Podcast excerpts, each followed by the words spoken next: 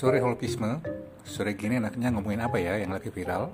Catur kemarin antara Woman Grandmaster Irene Karisma melawan Dewa Kipas yang viral karena ditonton lebih dari satu juta orang. Gimana?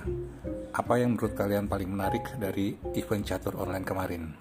Boleh kok berpendapat dari sisi mana saja, sisi teknisnya, permainannya, saling serang antara keduanya, atau dari sisi hadiah yang disediakan. Kalau bagi Mimin Holopis sih yang paling menarik adalah kejelian Bang Deddy Kobuzer melihat ini sebagai sebuah peluang pasar.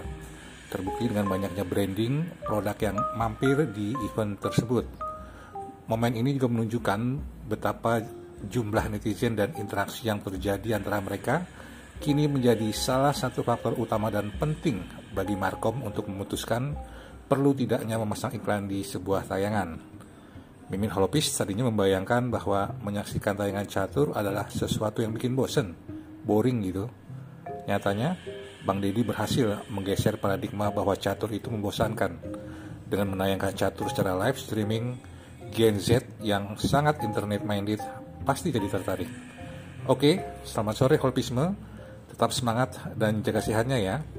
Saya TEG, Holopis bersama untuk Indonesia.